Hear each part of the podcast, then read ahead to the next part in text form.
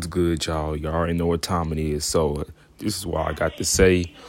Y'all are now tuning in to the Christon Tucker Podcast. As always, I don't really got to say that no more because everybody knows about this, but I just want to say, man, don't care about what the people are saying about you. People can talk the most shit about you, but you know what? You just got to fuel it, turn that negativity into positivity because, bro, you just got to just let these people feel it, bro, because it's just like, it's 2021, it's a whole new year and everything. It's kind of like, wow, it's crazy how people can talk the most shit about you, but in real life, they won't ever say this stuff to your face. So yeah, man, I'm gone. Y'all have a good day. I love y'all.